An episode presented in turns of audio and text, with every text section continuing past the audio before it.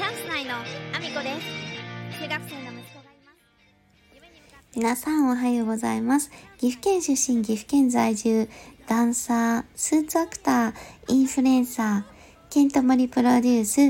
現役主婦3人組ユニット、チャンス内のアミコです。おはようございます。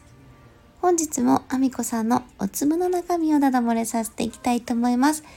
えー本題に入る前に、えーお知らせです。お知らせというか、お知らせをしたいので SNS のフォローしてほしいっていうことなんですけども、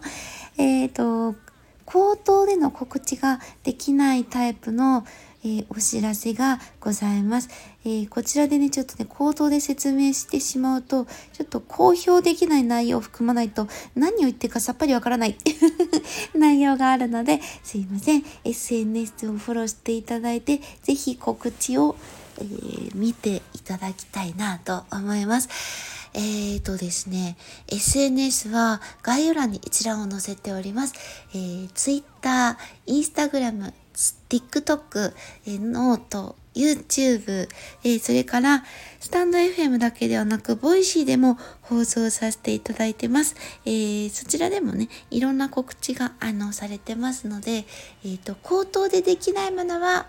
えー SNS のみで告知させていただきます。ぜひぜひフォローよろしくお願いします。まあ、そんなこんなで本題に入ろうと思うんですけども、あのーまた店長の話していいですか？いやもうねある程度のことは話してるんですけどねまあ次から次へといろいろね思うことがありまして まあお話ししてる内容は若干かぶるかもしれないんですけどあの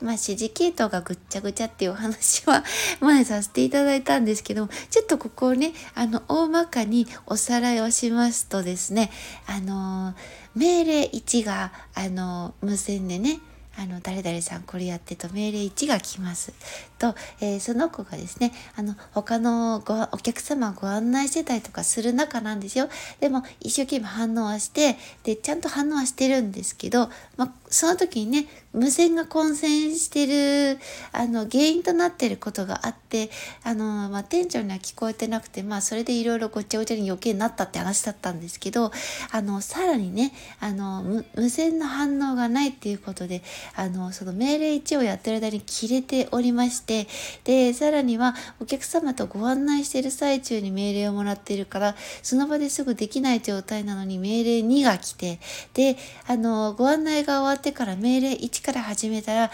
命令2はどうなってるんだっていう無線が飛びでさらにはあの命令2を優先するのかなと思って命令2をやったら今度は命令1はどうなってるんだっていう無線がすぐ飛ぶっていう状態で、まあ、指示系統がぐっちゃぐちゃな上に無線が混戦してるせいで返事がねえっていう話になってあの無線の応答する練習をしろっていうふうにあのその役職の子がねあのガンガンガン詰めされてたことがあったんですよね。でこれが毎日のようにいろんな人に対して起こっている状態で、まあ、命令1命令2とあったら普通は命令1から始めるものなのに命令2はどうなってるんだって聞いたり命令1はどうなってるんだっていう間髪入れずに聞くっていう状態なんですよね。これがあの別に役職クラスの子だけにじゃなくパートさんにも同じようなことをするわけですよ。あのお客様対応中なのに他のねこれをやれっていうようなことをあの指示するから特にね年齢がいってる方に対してそれってあのミスが起こりやすくなるから普通はしないんですよ。これね多分店長がこうあの相手の状況を汲み取れないタイプだと思うんですね。あのお客様には親切しろって言ってるんだけど親切も押し売りになってることはよくあるんで多分相手の状況を汲み取れないタイプだと思うんですよね。で指示してることが決して間違ってることを言ってるとは言ってないんですよ。ただその指示の仕方じゃ誰もできんだろうっていう 状態なんですよね。その何かやってる最中でそれの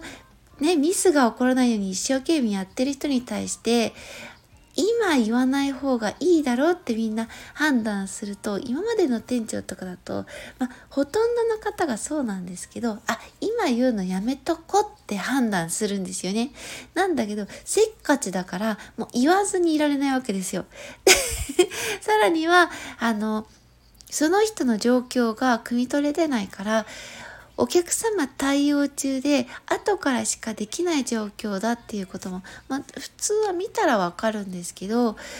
どうなってるってすぐ聞いちゃうんですよね。せっかちが止められないんですよ。多分そういうまああの相手の状況を汲み取れないタイプなんだとは思います。これはまあ、あの、店長の性格なんでね、あの人それぞれだから、まあそういうタイプだったっていうだけではあるんだけど、ただねこれをあの割とまあ5060のねあの年代のパートさんもいるので、というか結構多いんですよね。たまたま職場がそういう職場で、私はまあ20年以上やってるけど、たまたまあの高校生からその職場にいるからまだ40代だけど、私と一緒にやってきた20年近くやってる人たちってもう50、60なんですよね、世代的に。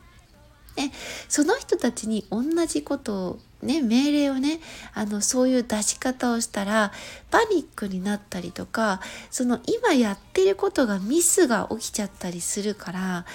気をつけてあげないといけないし、それは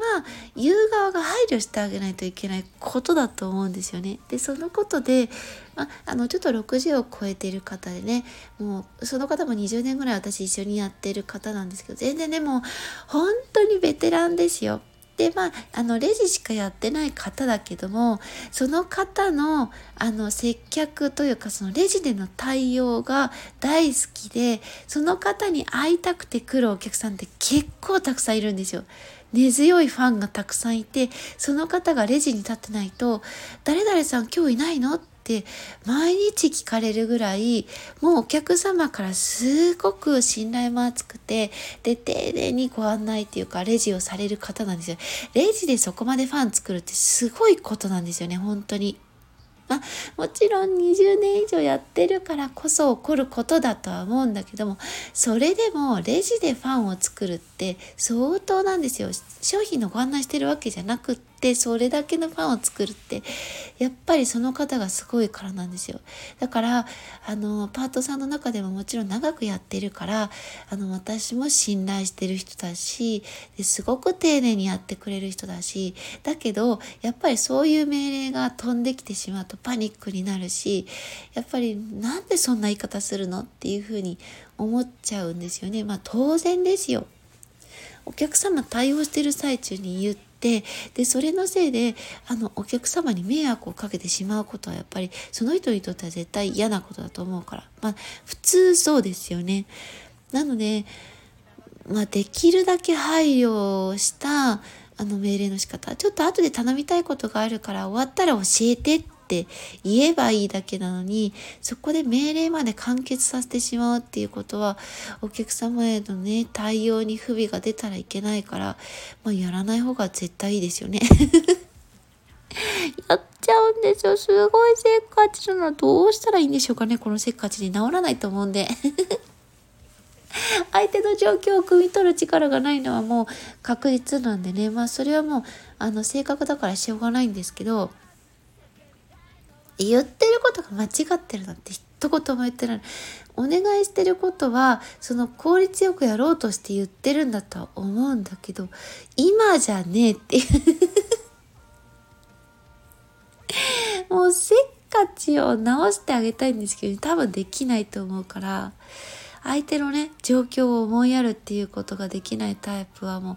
多分治らないですよね。まだ30年以上生きてて、まあね、我々にしては若手っていうか年下だし、若い子なんですよ、店長はね。若いんだけど、もうその年まで相手の状況が、あの、汲み取れない、思いやれないっていう時点で、まあ、あの、多分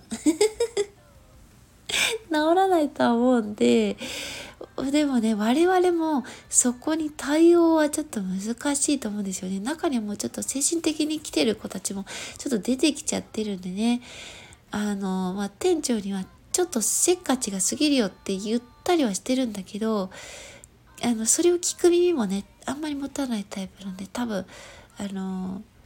まあ、ミスがねとりあえず起こらないようにあの無視する時は無視するっていう 形をね取らせていただきたいなと 思うんですけど難しいよねこれねまあバランスをね取ってあげれるところは取ってあげたいなとは思うんだけれども普通にね店長ねあのなんだろうあの、ダメな店長とは言わないよ。悪いことを言ってるわけじゃないからね。ただタイミングの問題で今言うなやっていうタイミングでね、せっかちすぎて言っちゃうんでね。まあ、バランス取れるところはね、取って、あの、そのパートさんたちにもね、あの、負担がないように、まあ、サポートできたらなと思ってるんですけども、まあ、そんなこんなでね、あの、今日はそんなとこでお話を また店長の話しちゃったっていう感じなんですけど、終わりたいなと思います。えー、SNS のフォローよろしくお願いします。 Instagram、Twitter、TikTok、YouTube、 note、えー、それから、えー、スタンド FM だけではなく、 Voicy でも放送させていただいております。ぜひぜひ聞いていただけたら嬉しいです。放送内容は別々のものとなります。そんなこんなで、今日も一日ご安全にいってらっしゃい。今なのよ夢を見るしかない